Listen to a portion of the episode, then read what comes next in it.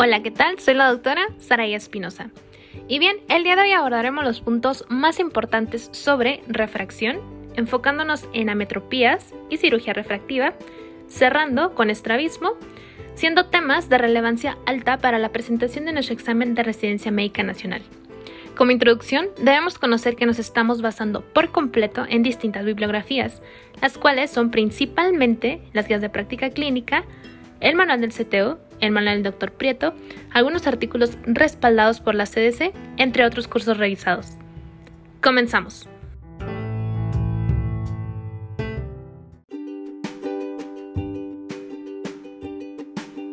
Refracción. Comenzamos con fisiología. Acomodación. Es la capacidad que tiene el ojo de aumentar su poder de refracción para ser capaz de enfocar los objetos próximos esto se consigue mediante un aumento de grosor y de la convexidad de la porción central del cristalino por contracción del músculo ciliar. Esta contracción relaja la zónula y permite que el cristalino adopte una forma más curviada.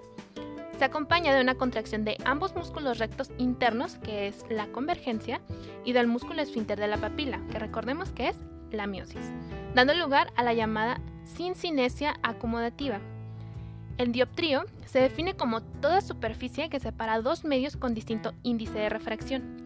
Esto, al atravesarla la luz, este experimenta un cambio de dirección.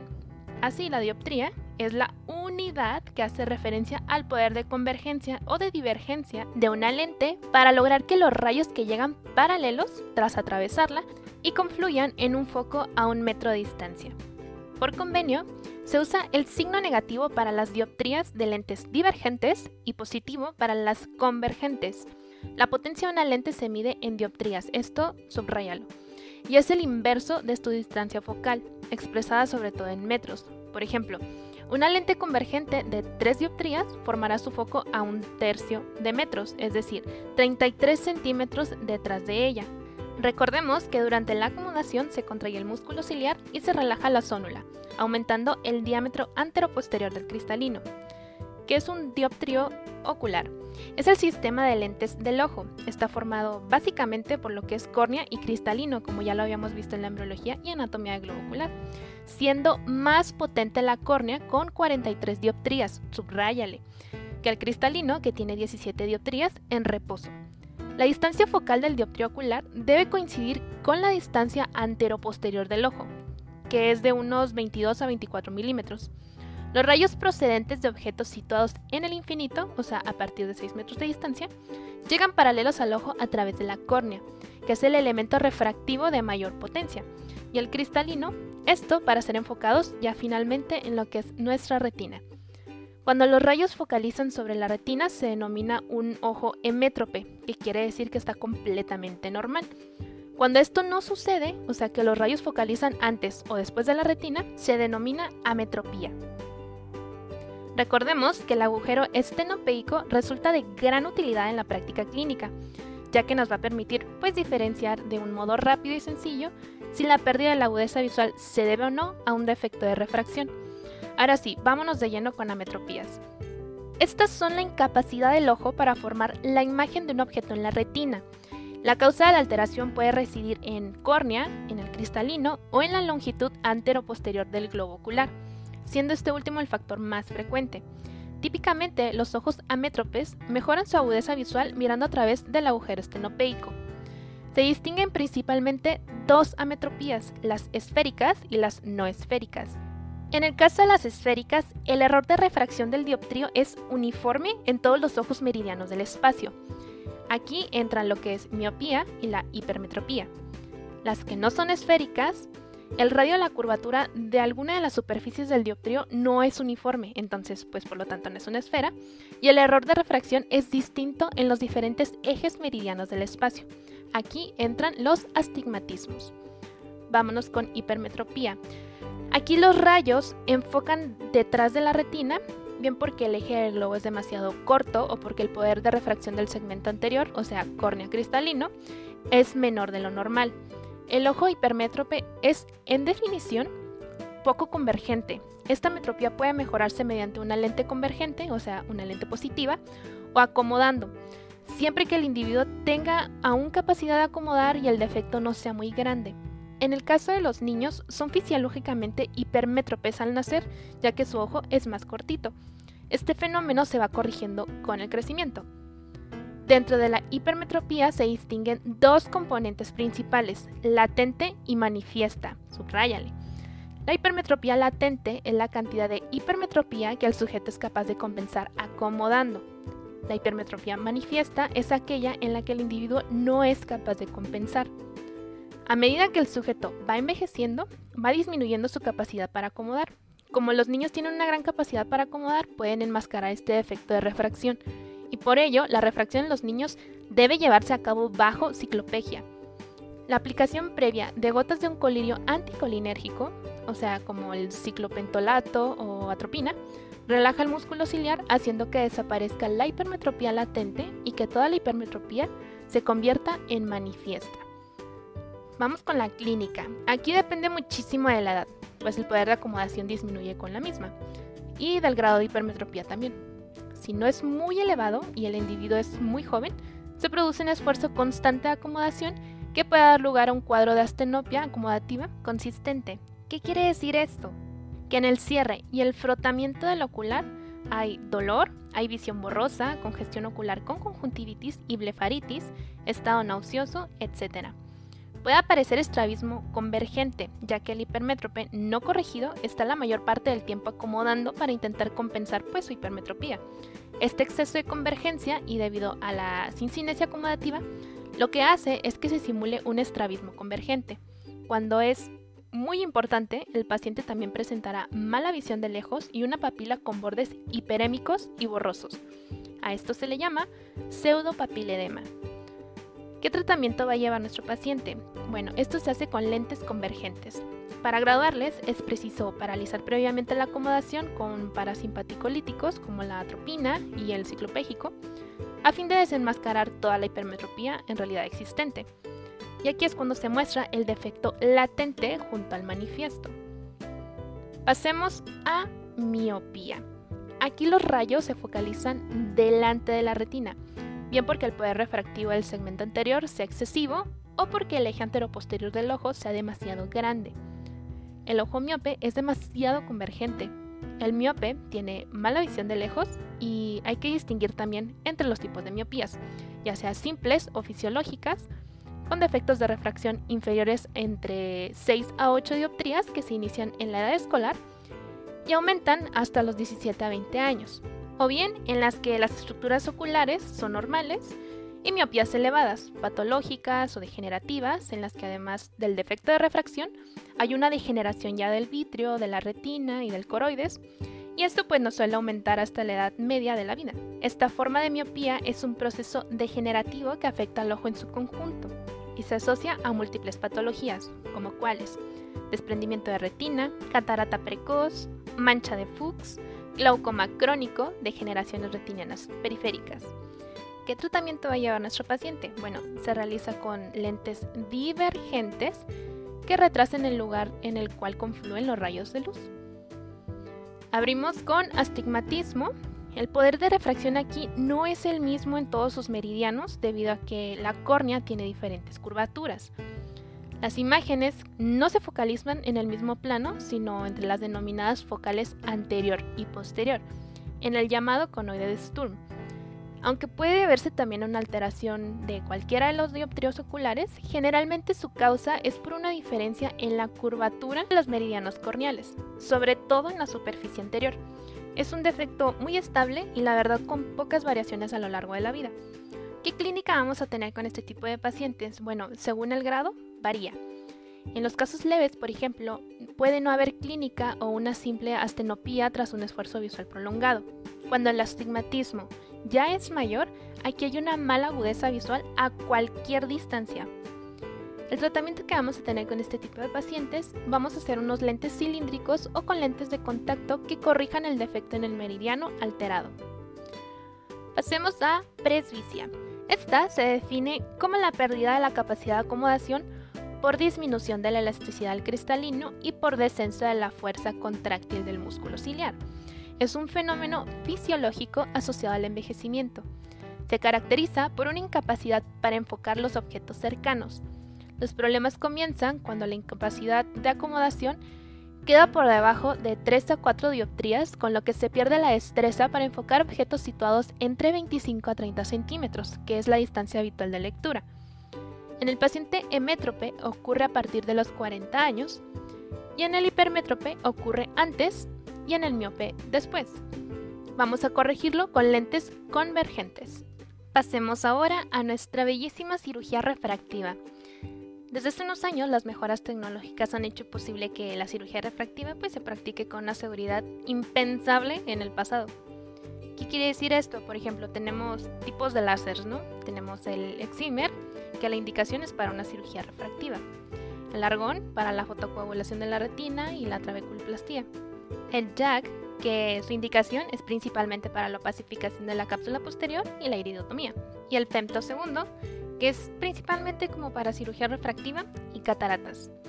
Entonces, ya abordando así cada uno de ellos, vamos a tener primero que hay diferentes tipos de cirugía refractiva y las técnicas utilizadas son el PRK, que es la queratectomía fotorrefractiva. Bueno, esta recordemos que es considerada como la primera generación en la corrección de defectos refractivos. Y esta usa el láser excimer y la técnica consiste en eliminar primero el epitelio corneal para después aplicar entonces el láser que este va a ablacionar el tejido que se necesita corregir el defecto de refracción. En el caso del LASIK, que es otra de nuestras técnicas, es la más utilizada ya hoy por hoy y consiste en la realización de un corte circular superficial muy finito a flap de la córnea mediante microqueratomo, que es una cuchillita, o láser femtosegundo. En este caso pues se llama femtolasic. Y bueno, ya posteriormente se realiza la ablación del tejido corneal mediante la seximer y se recoloca el flap a su posición original. El flap es lo que levantamos del tejido. Otra técnica es el Relex Smile, que es Smile Incision Lenticle Extraction. Es la técnica de última generación. Es también considerada como la técnica menos agresiva y también mínimamente invasiva. Aquí se utiliza un, láser femtosegundo para crear aquí un lentículo, esto dentro de la córnea intacta. Y después ya lo que se hace es que se extrae a través de una microincisión. La mayoría de las técnicas de cirugía refractiva son queratorefractivas, sin embargo, bueno, existen contraindicaciones absolutas o relativas que pueden desaconsejar la cirugía corneal, como cuáles, por ejemplo, tener una córnea delgada o ametropías muy altas en las que el riesgo de ectasia pues vaya a ser muy alto. Las técnicas intraoculares proporcionan un método alternativo. Esto pues consiste en un implante de lente intraocular manteniendo la córnea intacta. Ahora, ¿qué técnicas hay? Por ejemplo, está la técnica con lentes intraoculares fáquicos, la técnica de lente intraocular pseudofáquico. Y bueno, en el caso de los fáquicos es que se realiza un implante de lente intraocular manteniendo el cristalino, la principal ventaja es que aquí se mantiene la acomodación en personas jóvenes. En el caso del pseudofáquico se usa generalmente en pacientes mayores a 50 años porque pues pueden tener catarata o por su edad pues pueden formarla pronto, entonces ya no tienen acomodación. Y se retira el cristalino con catarata y se pone en su lugar un lente intraocular.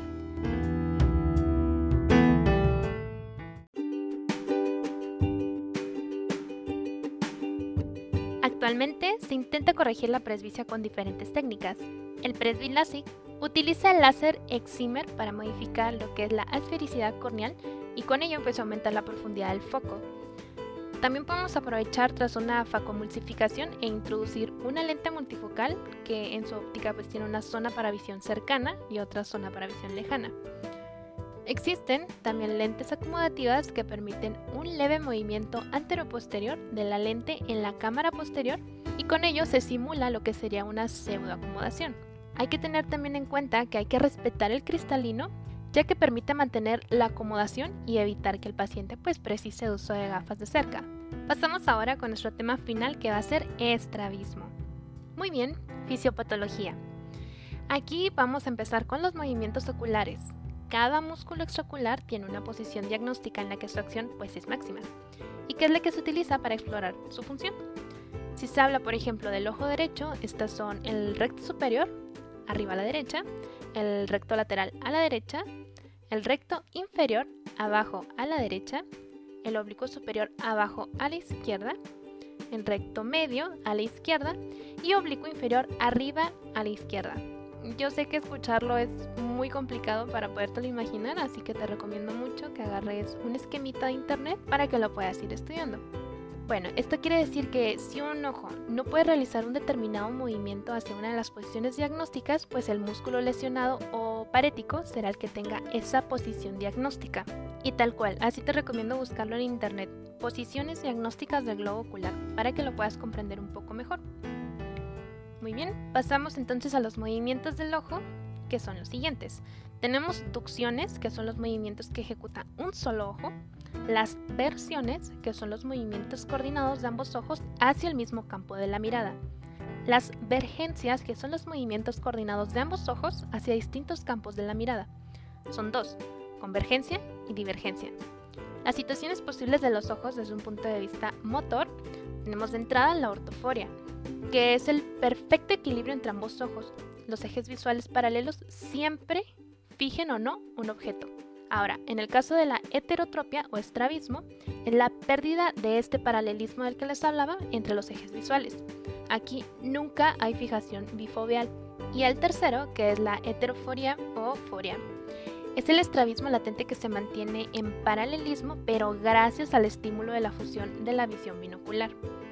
Ahora, la correspondencia retiniana normal. Esto es cuando se fija un objeto con ambos ojos y va a originar dos imágenes en puntos correspondientes de ambas retinas que al final se van a fundir en una sola en la corteza cerebral, formándose entonces ya la impresión subjetiva de que el objeto es visto por un solo ojo.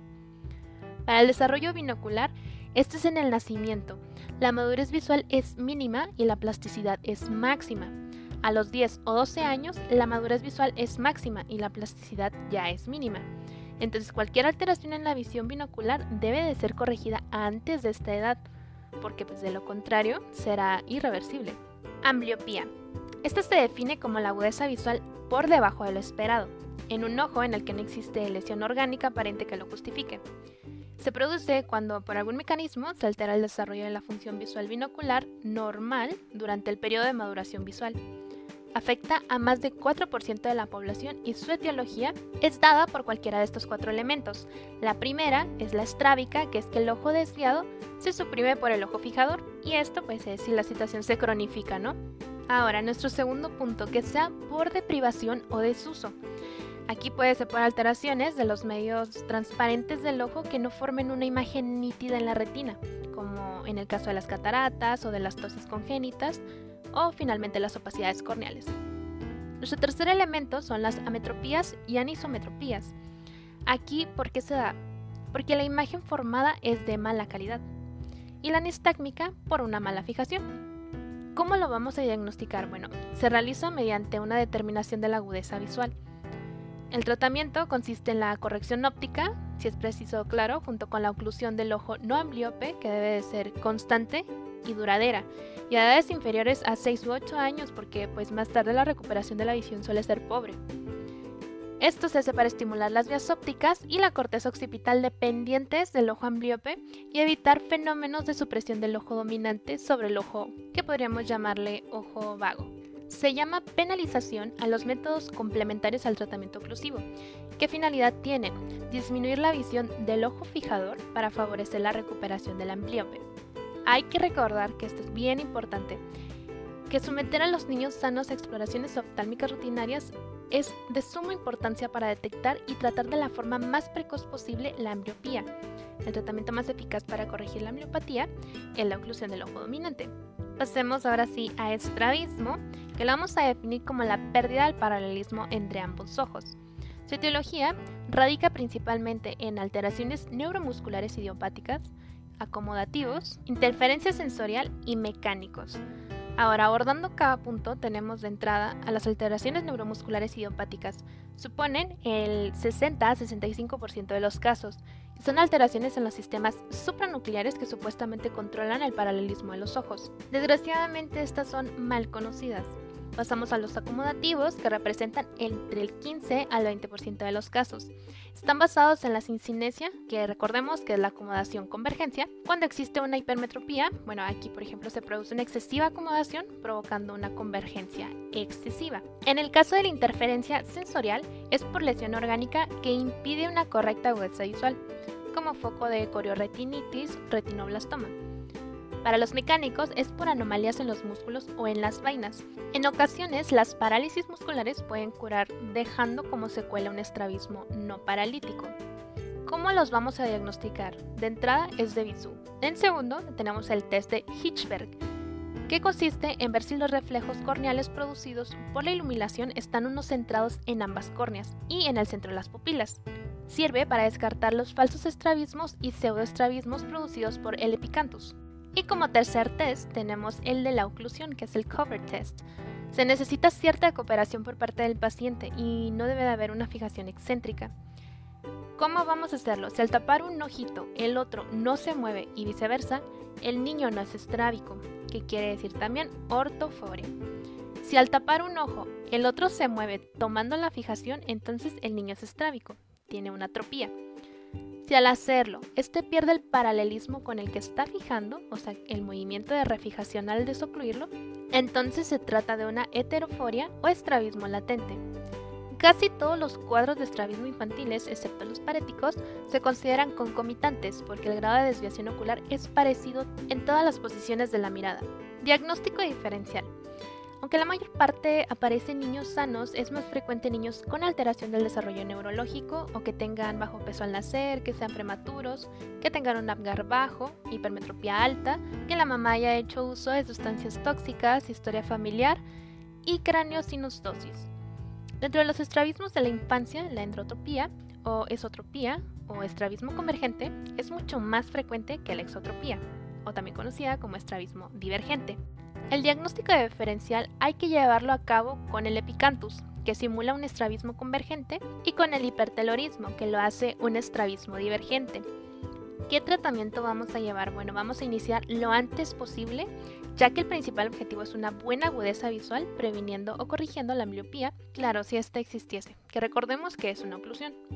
La segunda prioridad será un buen aspecto estético y una adecuada visión binocular, es preciso corregir el defecto de refracción, pero si a pesar de esto persiste la desviación, hay que recurrir entonces a la cirugía y una vez tratada la posible ambliopía. Parálisis oculomotoras.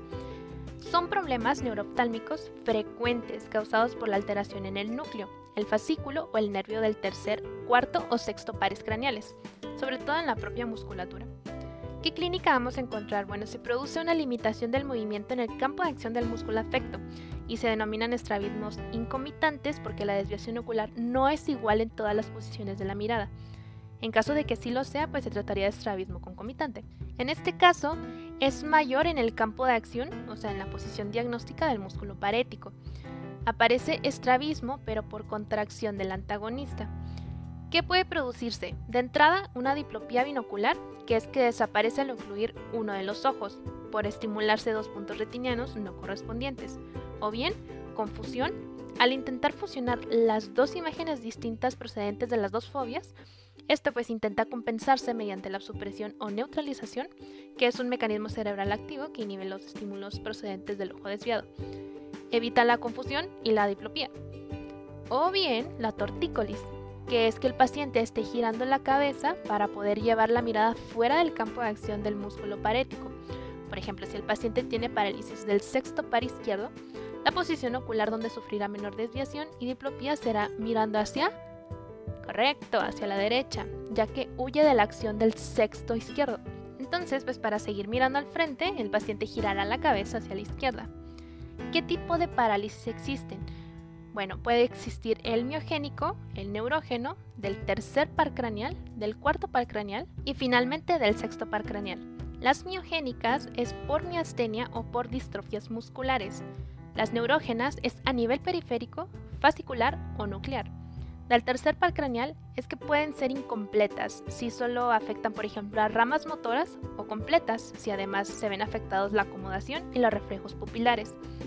Estas se dan principalmente a enfermedades vasculares que afectan la microvasculatura del nervio. Recordemos que las patologías de base que nos pueden dar algo así son diabetes, hipertensión y estas generalmente son reversibles. En segundo lugar, lo son por aneurismas del polígono de Willis o tumores e inflamaciones intracraneales. Una parálisis completa del tercer par cursa con tosis y grave limitación de la motilidad ocular extrínseca con el ojo afectado en abducción e infraducción. Si la parálisis es compresiva, aquí habrá además midriasis por afectarse las fibras parasimpáticas que son más periféricas. En el caso del cuarto par es el par craneal más largo y el más delgadito, y el único completamente cruzado y que además abandona el tronco del encéfalo por su cara posterior. La causa más frecuente en este caso son los traumatismos craneales, ya que el ojo afectado está más elevado o se hace una hipertropía. Estos suelen cursar con diplopía vertical y tortícolis compensadora con la cabeza inclinada sobre todo en el hombro opuesto. Del sexto par es por hernias subtentoriales, hipertensión intracraneal, traumatismos, tumores. Cursa con una limitación de la abducción por la paresia del recto externo, con endotropía en posición primaria, y los pacientes refieren diplopía horizontal y lo intentan compensar con una tortícolis con la cara girada hacia el lado del ojo afecto. Recuerden que la exploración de la pupila resulta de mucha utilidad para diferenciar la parálisis compresiva del tercer par de las no compresivas. ¿Cómo vamos a diagnosticar a estos pacientitos? Bueno, se realiza por la presencia del estrabismo de mayor grado cuando fija el ojo paralítico y la diplopía que aumenta en la posición diagnóstica del músculo parético, restringiendo entonces el movimiento en el campo de acción de dicho músculo. ¿Qué tratamiento vamos a instaurar? Es el de la enfermedad de base de entrada. Si se conoce y si existe tratamiento efectivo, pues para ella se aplica.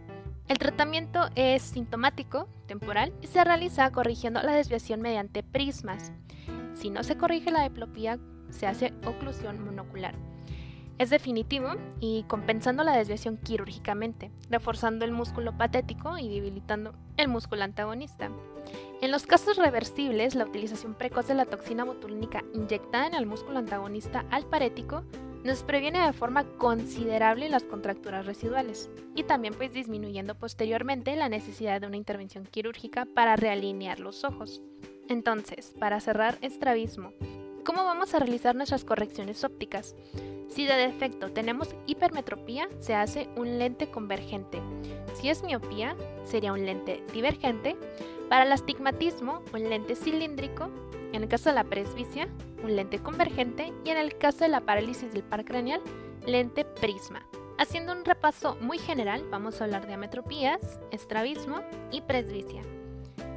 Las ametropías se definen como un error en la refracción del ojo, siendo incapaz de lograr que los haces de luz paralelos hagan foco en la retina, o sea, una ausencia de emetropía. Clarito. Las ametropías axiales dependen de anormalidades en la longitud del globo ocular, mayor en la miopía y menor en la hipermetropía. En las ametropías refractivas, la longitud del globo ocular es completamente normal, pero su poder refractivo es anormal, o sea que es excesivo en la miopía e insuficiente en la hipermetropía. De igual forma, nuestra guía de práctica clínica señala los siguientes factores de riesgo para el desarrollo de este grupo de trastornos. Neonatos con antecedente materno de cataratas, varicela o toxicomanías, peso menor a 1500 gramos al nacimiento, edad gestacional menor a 30 semanas al nacimiento, malformaciones craniofaciales y antecedente de miopías degenerativas en los progenitores. Se considera que la hipermetropía es el error refractivo más frecuente en los niños, lo cual va cambiando conforme avanza la edad, hasta que a partir de los 15 años la miopía tiene un pico de incidencia, convirtiéndose en el error refractivo más frecuente en la adolescencia. Si los errores de refracción se resuelven antes de los 8 años, la plasticidad cerebral permite que la capacidad se desarrolle al máximo, misma que se ve limitada cuando más tarde en ser corregida dicha alteración. ¿Qué criterios de referencia a tercer nivel de atención para la detección temprana de metropías en menores de 12 años vamos a tener según la Guía de Práctica Clínica Nacional? Como mencionamos ahorita, neonatos con peso menor a 1500 gramos, edad gestacional menor a 30 semanas al nacimiento, malformaciones craniofaciales, opacidad de los medios ópticos, mal alineamiento ocular y una mala visión mayor o igual a 20-30 o visión central inestable.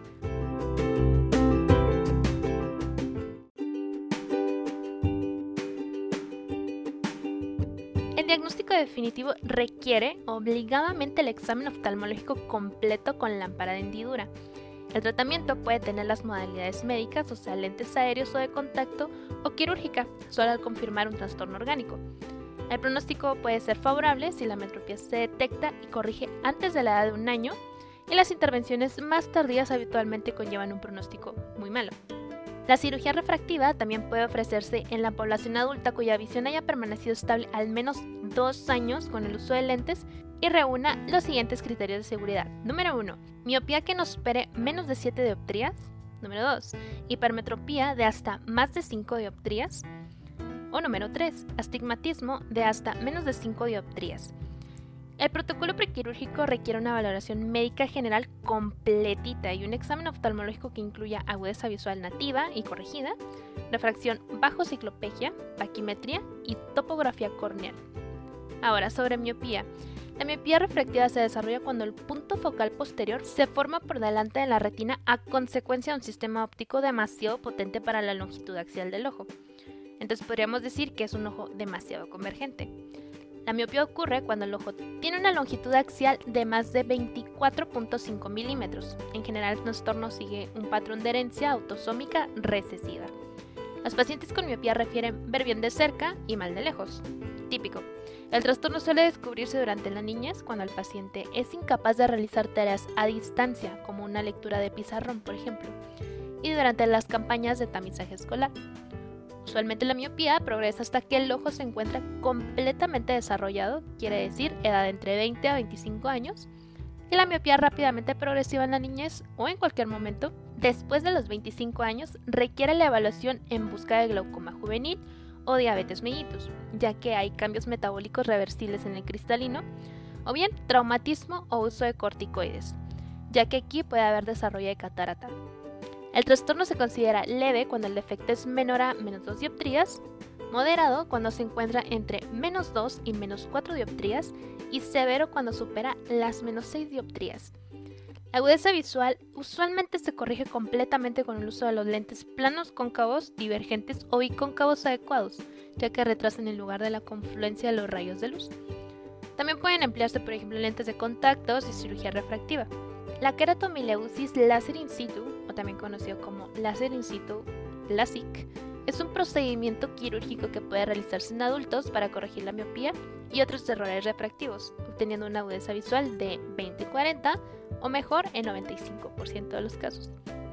Las complicaciones de la cirugía LASIK incluyen síntomas de deslumbramiento, seroftalmia y subcorrección o sobrecorrección. Las complicaciones raras, serias, incluyen crecimiento epitelial interno, queratitis difusa y dislocación del pliegue. Pasamos a hipermetropía, que es la condición óptica producida cuando el punto focal posterior se ubica por detrás de la retina. En forma refractiva, el poder del sistema óptico es demasiado débil para la longitud axial del ojo y se presenta cuando la longitud axial del globo ocular es menor a 22 milímetros se relaciona con cámaras anteriores estrechas y a estrabismo con endodesviación. Nuestro paciente va a manifestar molestias con su visión cercana, así como cefalea, que puede ser sobre todo frontal, temporal o periocular. Esto debido a los mecanismos que están intentando compensar el cristalino que pueden corregir funcionalmente los grados bajos de hipermetropía hasta la edad de 40 años, cuando el cristalino pierde su deformabilidad.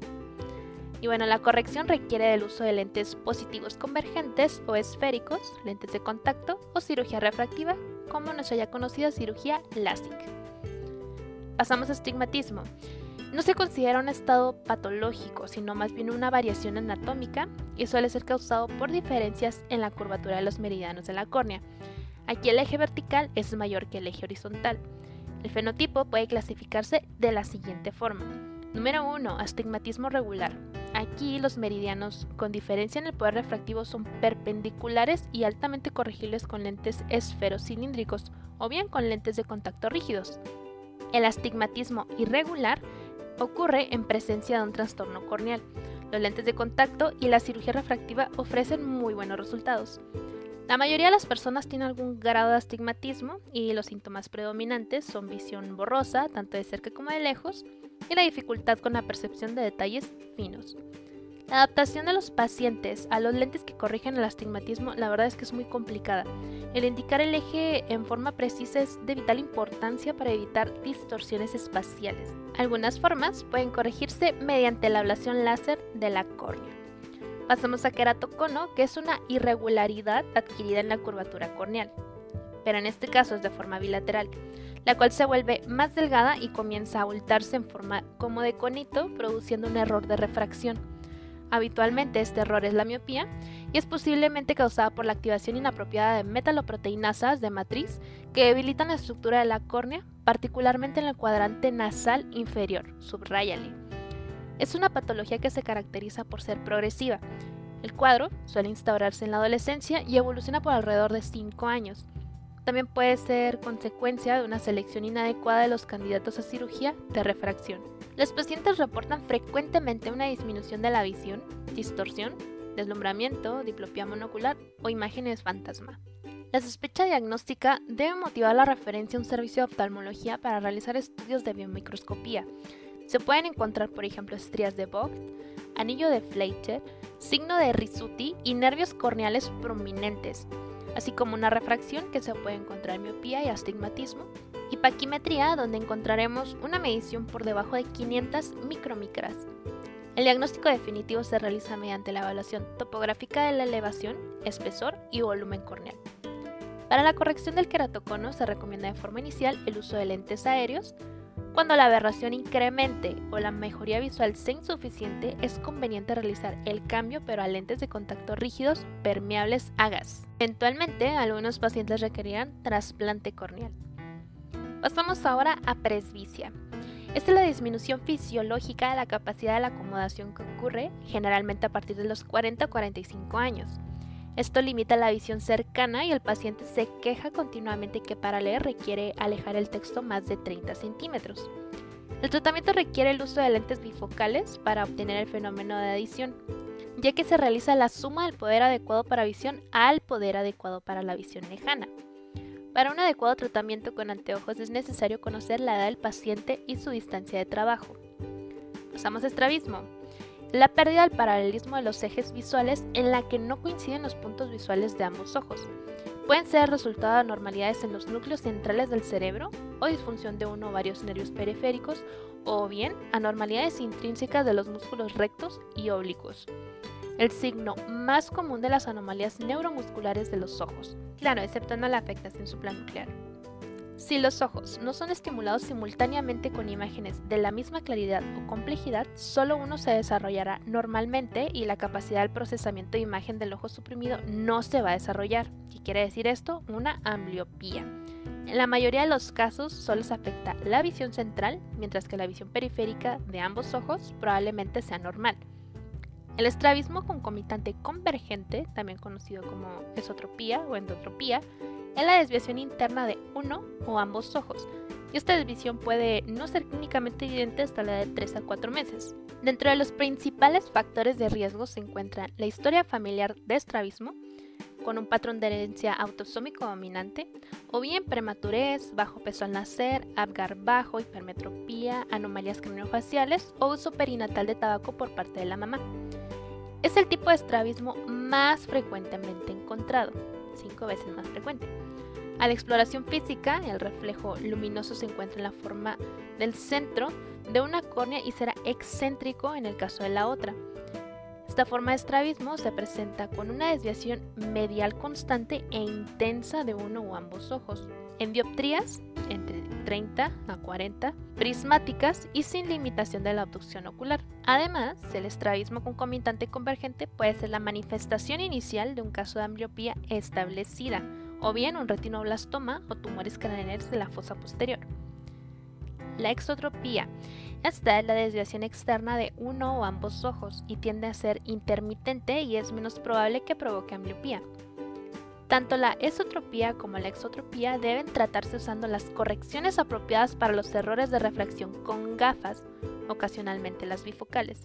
Otro tipo de tratamiento también es aplicar toxina botulínica tipo A en ambos músculos rectos internos. ¿Cuánto? 5 unidades internacionales en cada músculo como primera opción de tratamiento en niños menores de 24 meses. Ocasionalmente será necesaria la cirugía de los músculos extraoculares para corregir la alineación. Para permitir que el segundo ojo desarrolle su potencial completo, la ambliopía se corrige ocluyendo el ojo más potente con un parche o mediante la midriasis con atropina. El éxito del tratamiento es directamente proporcional al apego del paciente. Generalmente la miopía puede corregirse hasta una edad aproximada de 6 años, después de la cual es improbable que el ojo ambliope desarrolle una visión normal, o sea, 20-20. Es muy importante también mencionar que el 50% de los niños con estrabismo desarrollan ambliopía, por lo que es importante el tratamiento oportuno y adecuado. Todos los casos sospechosos deben referirse al segundo nivel de atención. El pronóstico correctivo será malo si el paciente llega a la edad de 6 años. Hablando sobre estrabismo paralítico, aquí existe una lesión de la motoneurona o incapacidad contractil muscular. De acuerdo con su origen, el trastorno puede clasificarse como neurogénico, como ya lo habíamos visto, supranuclear, nuclear, infranuclear, o miogénico con una disfunción parcial, que sería una paresia, o total, que sería una parálisis. En este caso serían involucrados los nervios craneales 3, 4 y 6 o la musculatura inervada por ellos. Los factores de riesgo reconocidos son diabetes mellitus, hipertensión arterial sistémica, trauma craneal, infecciones, enfermedades desmielinizantes como esclerosis múltiple, adenoma hipoficiario, malformaciones vasculares, migraña, procesos granulomatosos, vasculitis y arteritis temporal. Nuestra guía de práctica clínica recomienda la obtención de un interrogatorio dirigido a antecedentes oftálmicos y sistémicos que incluyan traumatismos, enfermedades, cirugías y tratamientos oftálmicos, incluyendo el uso de anteojos, traumatismo cráneoencefálico y enfermedades relevantes. Todos los pacientes deben someterse a una exploración estrabológica completa para determinar la afectación de uno o más nervios y así establecer si la lesión nerviosa es parcial o total. Dependiendo de la sospecha clínica específica del caso, pueden obtenerse determinaciones de células LE, Ahora, ¿cuáles son las células LE? No? Bueno, son los leucocitos polimorfonucleares neutrófilos, pero estos son los que han fagocitado material nuclear alterado. Y estos pueden determinarse en la sangre periférica mediante una prueba específica de laboratorio, o bien podemos hallarlos de forma espontánea, por ejemplo en los exudados de pacientes con lupus eritematoso sistémico. Muy bien, continuando, elementos inmunológicos, factores del complemento, anticuerpos específicos, antígenos de histocompatibilidad, bandas oligoclonales y estudios hormonales, o bien de coagulación y metabólicos. Esto con determinación de esfingolípidos, aminoácidos. La solicitud de tomografía computarizada o bien resonancia magnética, angioresonancia y cateterismo cerebral se fundamentará en la topografía de la lesión y el diagnóstico presuntivo. En caso de sospecha, es control agudo de una enfermedad crónico-degenerativa como responsable del padecimiento, pueden obtenerse niveles de glucosa, colesterol, triglicéridos y hemoglobina glucosilada, velocidad de eritrosedimentación y prueba de estimulación repetitiva. Ante desviaciones de menos de 12 dioptrías, se recomienda iniciar el tratamiento con la colocación de prismas y no considerar la cirugía. También pueden emplearse parches oculares y ejercicios ortópticos. Eso se los dejo de tarea. En este tipo de estrabismo no se recomienda la aplicación de toxina botulínica. El tratamiento quirúrgico debe ser realizado por un oftalmólogo experimentado y puede requerirse más de un tiempo quirúrgico.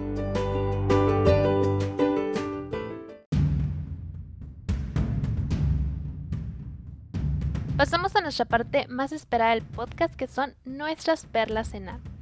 Comenzamos con que la sincinencia acomodativa es la aparición concomitante en la visión cercana de los fenómenos de miosis acomodación y convergencia. El sistema óptico del ojo se compone de dos lentes convergentes, la córnea, que es la más potente, y el cristalino. La causa más frecuente de disminución de la agudeza visual son las ametropías o defectos de refracción, detectables perfectamente en la práctica clínica gracias al agujero estenopeico. La causa más habitual de ametropía es una alteración en la longitud anteroposterior del globo, siendo el valor normal de 22 a 24 milímetros. El paciente miope ve mal de lejos y el hipermétrope ve mal de cerca. Los astigmatismos pueden ser tanto periféricas miópicos como hipermetrópicos. Se asocian a la miopía el glaucoma crónico simple, las cataratas y las degeneraciones retinianas periféricas, con mayor riesgo de desprendimiento de retina. Se asocian a la hipermetropía el estrabismo convergente, el pseudopapiledema, la astenopía acomodativa y el glaucoma de ángulo cerrado. La astenopia acomodativa se produce por un exceso de esfuerzo acomodativo, fundamentalmente en hipermétropes jóvenes con blefaritis y presentan un ojo rojo, náuseas, visión borrosa, dolor ocular y frotamiento ocular. La presbicia, con mala visión cercana, aparece cuando el poder de acomodación es inferior a 4 dioptrías, generalmente a partir de los 40 años. Los lentes convexas son convergentes, las cóncavas por tanto son divergentes. El LASIK es válido para el tratamiento de la miopía, la hipermetropía y del astigmatismo. Actualmente se utiliza el LASIK para intentar corregir la presbicia. La técnica se denomina presbilasic y se trata de técnicas de modificación de la esfericidad corneal. Mediante el tratamiento selectivo de ciertas aberraciones oculares se consigue aumentar la profundidad del foco ocular y con ello que el ojo enfoque tanto de cerca como de lejos. Ambliopía es una agudeza visual por debajo del esperado en un ojo en lo que no existe lesión orgánica aparente que lo justifique. Es una alteración del desarrollo. El tratamiento más eficaz para corregir la ambliopía es la oclusión del ojo dominante antes de los 6 u 8 años.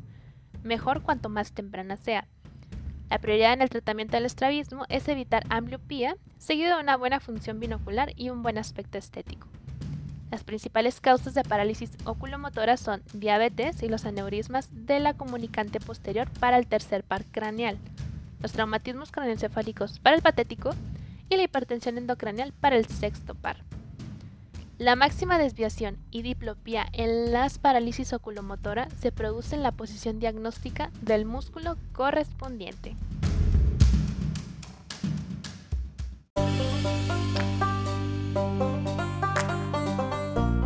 cerramos nuestro tema con nuestros casos clínicos. Son muy sencillos y son muy poquitos, la verdad. El primero nos menciona, el reflejo de la acomodación es una sincinesia que consta de varios componentes. Número 1, convergencia ocular, contracción pupilar y acomodación. Contracción del músculo ciliar. Número 2, convergencia ocular, aumento de la concavidad de la superficie retiniana y dilatación pupilar. Número 3. Contracción pupilar, aumento del diámetro anteroposterior del cristalino y aplanamiento retiniano. Número 4. Miosis, reducción de la presión de la cámara anterior y endoftalmos. La respuesta correcta es... Excelente, colegas. Si están estudiando la número 1, convergencia ocular, contracción pupilar y acomodación, que es la contracción del músculo ciliar. El número 2 nos menciona que es un paciente masculino de 22 años de edad que acude a consulta externa por referir disminución de la agudeza visual en objetos alejados. Subrayale. Dice que no alcanza a distinguir las letras de transporte público hasta tenerlas muy cerca. ¿Qué tipo de trastorno de refracción tiene nuestro paciente y qué tipo de lentes utilizaríamos para la corrección? Número 1. Miopía y lentes convergentes. Número 2. Hipermetropía, lentes convergentes hipermetropía, lentes divergentes o miopía con lentes divergentes. Exacto compañeros. La número 4, miopía con lentes divergentes. Nuestro siguiente caso clínico nos menciona que ante un niño de 2 años cuyos padres refieren que en ocasiones desvía un ojo, la actitud más correcta sería, número 1, remitirlo inmediatamente al oftalmólogo, número 2, esperar a que el niño pueda hablar y comunicarse para explorarlo objetivamente, Número 3. Instaurar tratamiento con vitaminas. Número 4. Pautar medidas de higiene visual, evitando fijar la mirada y desaconsejar que dibuje o vea la televisión. La respuesta correcta es... Exacto, lo repetimos muchas veces. Remitirlo inmediatamente al oftalmólogo. Paciente de 20 años de edad acude porque desde hace unos días ha notado dolor de cabeza y hace unas horas ha empezado a ver doble. Como antecedente personal tenemos que tan solo destaca que tiene poliquistosis renal. Bueno, nada más. Exploramos y encontramos una limitación de la aducción, elevación y depresión de su ojo derecho y tosis del párpado superior de dicho ojo. En esta situación lo más recomendable es, número 1, pedir un TAC, número 2, explorar las pupilas, número 3, remitir al neurólogo para ampliar la exploración neurooftálmica y número 4. Pedir una resonancia magnética. ¿Cuál sería la respuesta correcta? Muy bien, explorar las pupilas. Y bueno, ya que es un caso seriado, nos menciona que la pupila del ojo derecho mide 7 milímetros y la del ojo izquierdo 3 milímetros en condiciones de alta luminosidad. En condiciones de baja luminosidad, las pupilas miden 7 y 6 milímetros respectivamente. En esta situación, ¿qué está indicado? Es el mismo pacientito de ahorita. Número 1. Pedir una resonancia magnética con angioresonancia prestando atención al polígono de Willis. Número 2. No hacer nada. Es un paciente con anisocoria esencial que está sufriendo una migraña. Número 3. No hacer nada. ya que una pupila dilatada nos tranquiliza pues hace muy improbable una causa compresiva. O número 4, hay que sospechar un Horner y pedir resonancia magnética de cuello. ¿Cuál sería la respuesta correcta? Muy bien compañeros, la primera, pedir una resonancia magnética con angioresonancia prestando atención al polígono de Willis.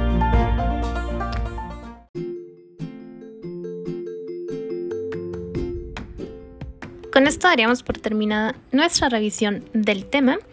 Espero te sea de mucha ayuda. Recuerda que donde quiera que se ama el arte de la medicina, se ama también a la humanidad. Platón. No olvides seguirme en mi cuenta de Instagram, arroba md.espinosamx, donde podrás accesar a una liga de descarga de mayor material para tu estudio, ya sea que seas médico en formación, médico interno, o te estés preparando para el examen nacional. Recuerda que el acceso a la información debe ser para todos como gremio médico. Si te gustó el capítulo, compártelo con tus colegas y nos vemos en el siguiente episodio.